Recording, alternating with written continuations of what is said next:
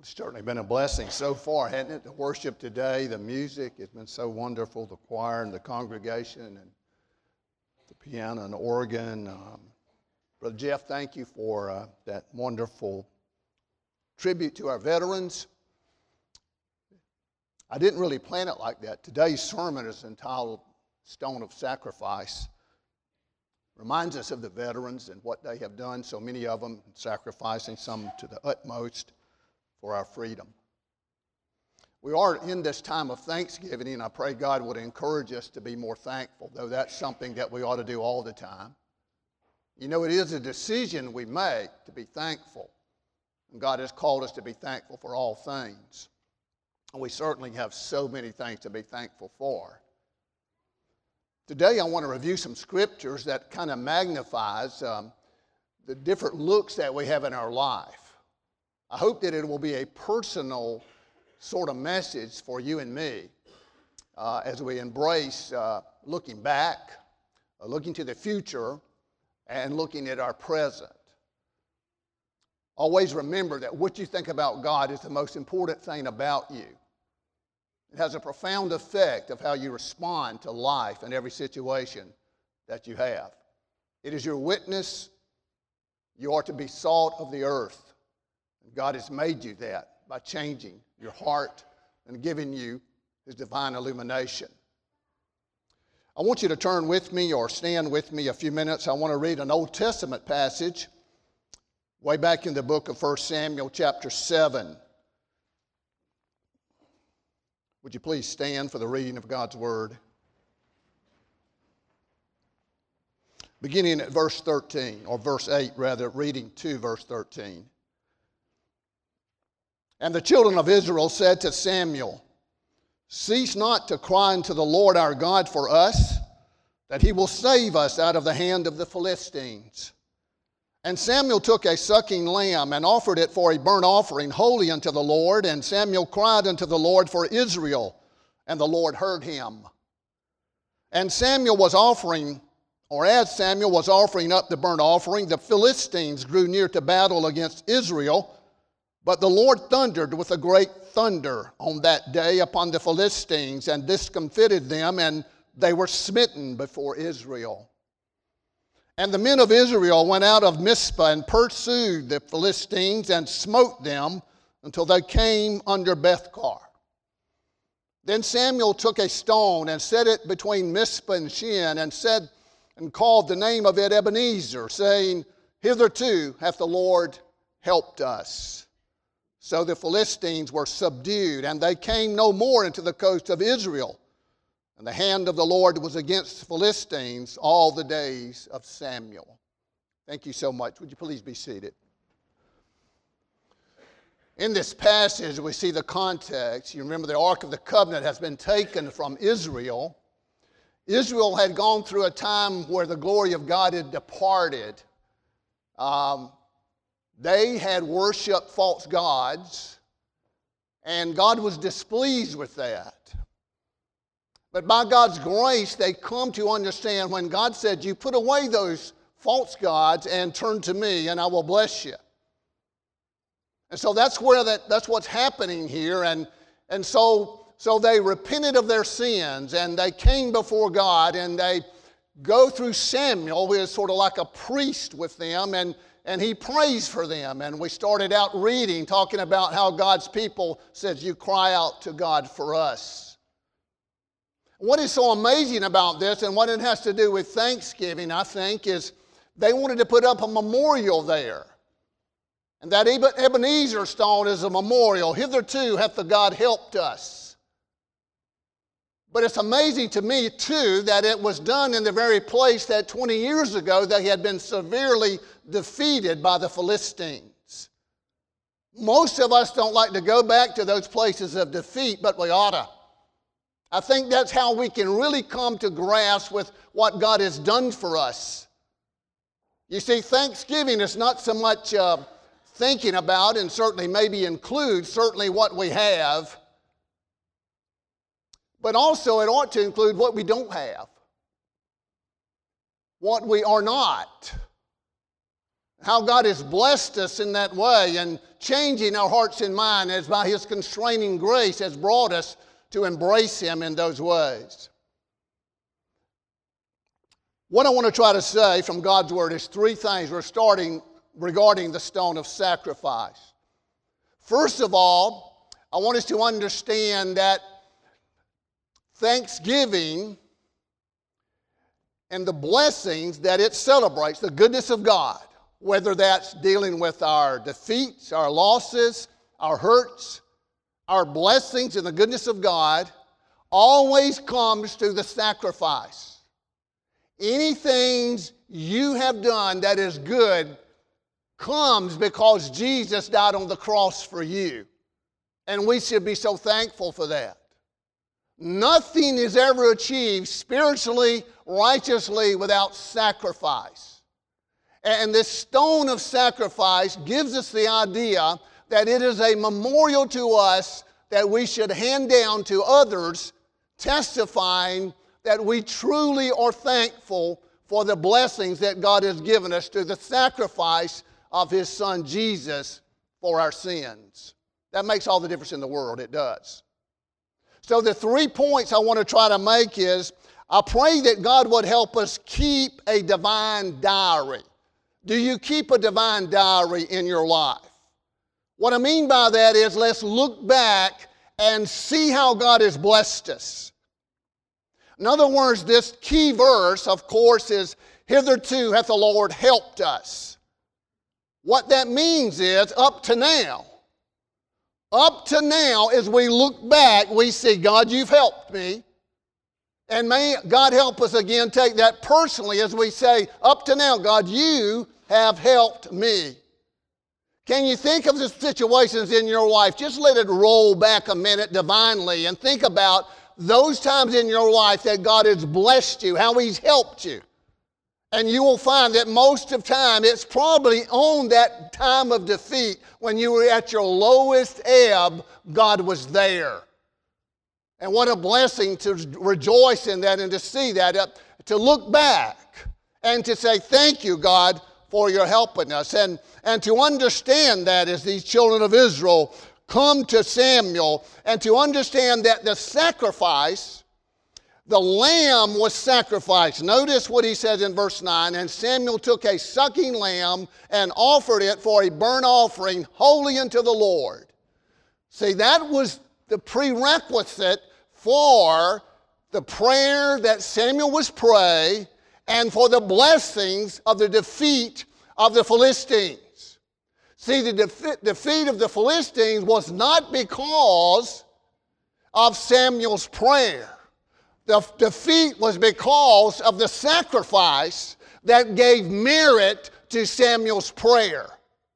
You see, your victory over your sins, your calling of God for confessing your sins is not because you pray. It's not because you do your devotionals. All of those things you ought to do. But it comes because Jesus died on the cross See, that is the stone of sacrifice. That's that stone, that cornerstone that can never be moved. And you can build your life on the sacrifice of the Lord Jesus Christ. He is who makes us worthy. It is His merit. And Samuel uh, blessed God as he made that sacrifice and he prayed to God, and God heard the prayer, and the Philistines were discomfited before Israel had anything to do with it. Now they showed their responsibility in that they pursued the Philistines and they made an effort to do what God had already done and promote that in their life. And that's what we should do. But I want us to see, first of all, as we look back, as we keep our uh, divine diary of, of life, so to speak, how that God has helped us. How many sins, how many times has God forgiven us? How many times has He forgiven me? I'm going to tell you guys a million times or more. What a blessing to think that God is forgiving me so many times, and I know He's forgiven you. How many fiery furnaces have you been in when Jesus was there? How many hospital waiting rooms has you, have you stood and laid, and, and how many Uh, tears have you shed on your pillows at night of the brokenness of life, and God was there. Oh, what a blessing. What a blessing to think back of how God blesses us. Hitherto hath the Lord helped me. You know, yesterday I was visiting with uh, Brother Andy Morris and, and his uh, Sister Terry about Sister Derona's service this afternoon. And um, I didn't know that Sister Derona had a, had a, a birth deformity and she had to have a lot of surgery when she was just a little girl. And uh, Terry was telling me that they were in Augusta. She was a little girl and uh, she was having surgery. And she said, You know, my mama has had a profound affection for the Lord Jesus. She says, from her early childhood. And she said she remembered. See, this was a part of her divine diary. She said she told me that, that when she was in the hospital, this, there by herself, said there was a little boy that would come look in the door every day. And said I was, she said I would be crying and she said that little boy would look in the door and said, Don't cry. Jesus is in this room. And he left. She said, You know, her mama said, I never got over that. Jesus was in this room. And I told Terry and I told uh, Andy, I said, That was God.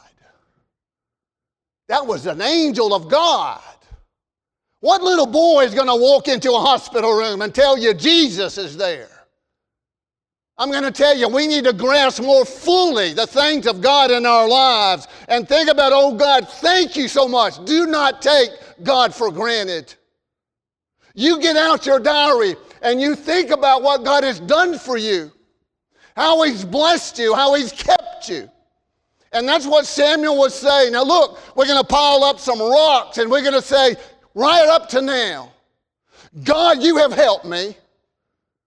And there's not a person in this congregation or listening to this message that can't say that. And we need to stay on that stone of sacrifice.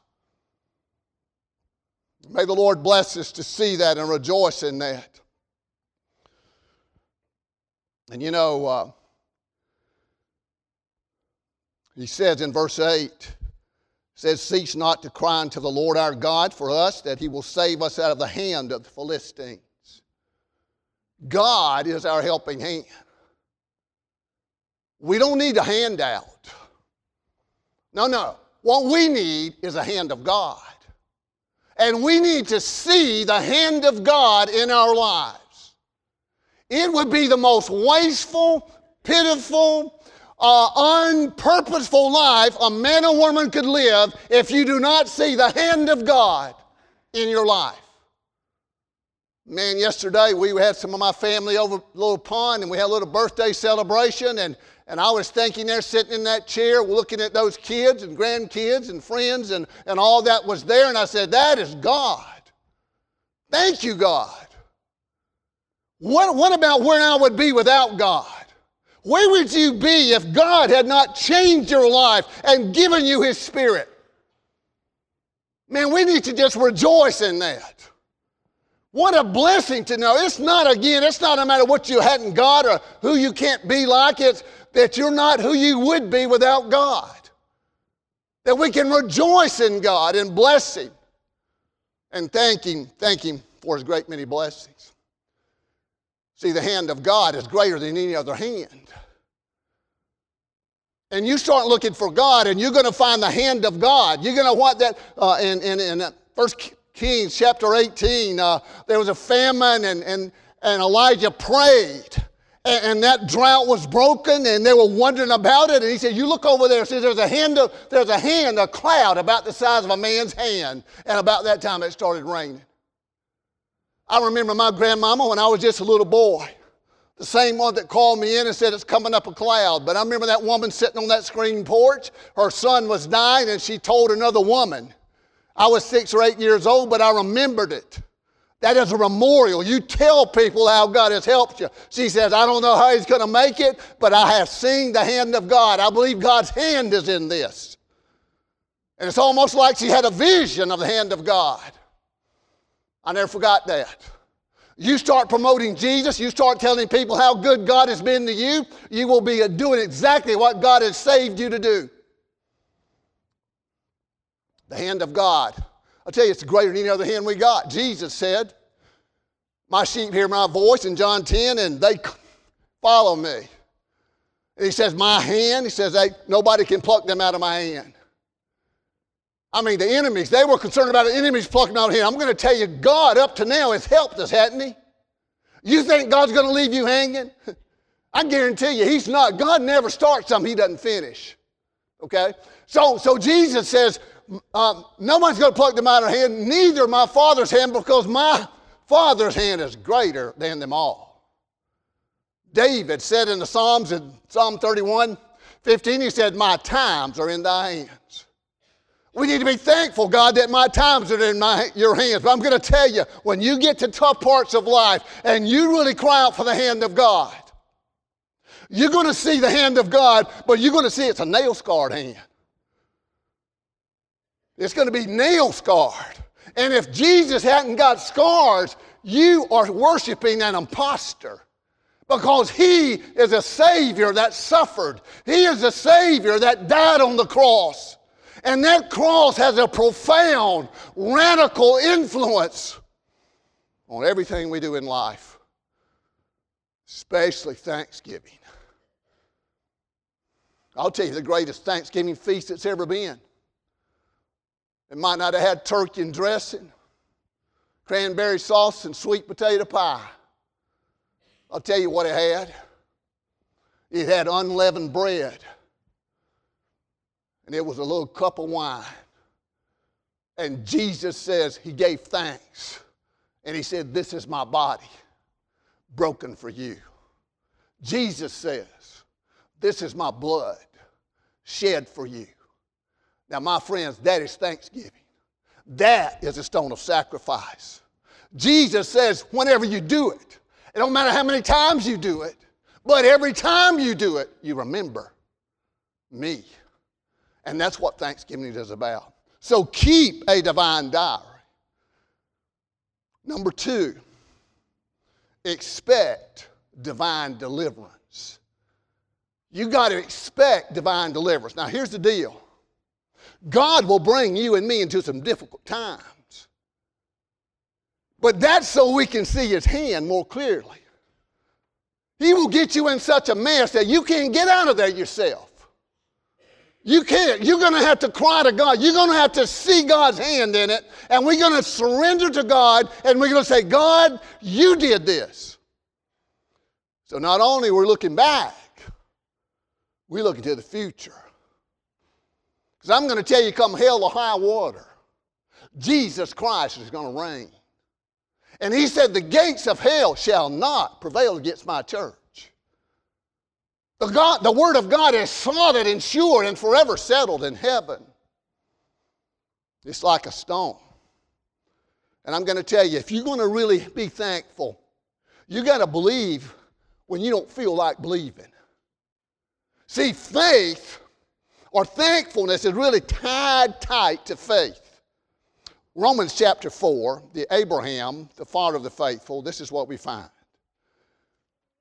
Romans chapter 4, Abraham was in a situation where he didn't have reason to hope. He says in verse 18, Who against hope believed in hope?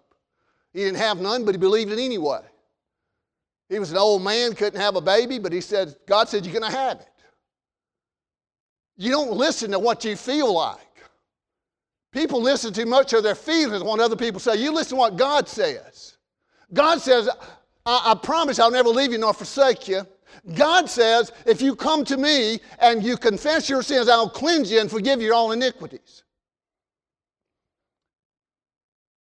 That he might become the father of many nations, according to that which was spoken, so shall thy seed be. Look at Romans 4. In verse 19, and being not weak in faith, he considered not his own body now dead when he was about a 100 years old, neither yet the deadness of Sarah's room. See, you can look at the future and say, well, man, I don't want nobody going to make it. You see, you, you got to understand God. Nothing's too hard for God. He staggered not, he says in verse 20, the promise of God through unbelief, but was strong in faith, giving glory to God. The harder things got, the more he believed. Hey, we got to understand that. The harder things get, the more we got to believe. Do not give up on God. Because God is not a giving up God. God is solid and strong. He changes not, but He will change you. And what He's calling us to do is to change and focus on Him and believe Him, for God counts it as righteousness when you do. Go on. He staggered not at the promise of God through unbelief, but strong in faith, giving glory to God and being fully persuaded that He had promised, or what He had promised, He was able also to perform. And therefore it was imputed to Him for righteousness. Now, it was not written just for Abraham, look. Not for him alone that it was imputed to him, but for us, that's me and you, also to whom it shall be imputed if we believe on him that raised up Jesus our Lord from the dead. Now, here's the stone of sacrifice. Verse 25, who, this Jesus, was delivered for our offenses and was raised again for our justification. You see, the whole deal, the foundation of Abraham's faith was the resurrection of Jesus Christ. The resurrection come because Jesus died. How did Abraham willingly or was wanting to or willingly offered his son Isaac? Because he believed that God was able to raise him up. So expect divine deliverance. Jonah did. Gosh, Jonah did. Salvation is of the Lord. Deepen your dependence on God, my last point. Deepen your dependence. That's what a stone of sacrifice will do. Here's the deal in a nutshell, as I understand it. You go to where God, you've suffered your defeat. That's what happens in this text. Whatever that addiction is, sin you've committed, failures, disappointments, loss. I'm going to tell you this you start running from God, you'll run from everything. You hear me? You go right up to God. And you get real up close to him and you get to the feet of Jesus and you do like Revelations 5 when the glory and the seal is opened and, and the one that's able to do it is Jesus, the lion of the tribe of Judah. And the vision was a lamb slain, yet standing. See? Your defeat is your victory. Because Jesus says that's where you're going to gain. When you live, you got to die. When you lose, you're going to find. When you're humbled, you're going to be lifted up. Now, that's how God works. Following Jesus is not like walking in on the yellow brick road. It's a stained, blood-stained path that is narrow and straight, but it leads to life. A life we can thank God. If you're going to be honest with God and anybody else, you're going to have to admit it's your defeats where you really grow. We need to see those graves of our past sins and problems. That's what happened. How many graves of Israelites was this very valley? You got to know where God blessed you. You see this stone? Somebody recognized it a while ago. I picked that up on a trip to Israel. That came from the valley of Elah. That's where David fought Goliath. The guide said I could do it. I picked up a bag of them. I've given some to my grandchildren and other people that I know. I'm going to tell you what it reminds me of. David fought a great giant there, but that was a stone of sacrifice. Why? Why didn't David want the, the, the armor that the, the king offered him?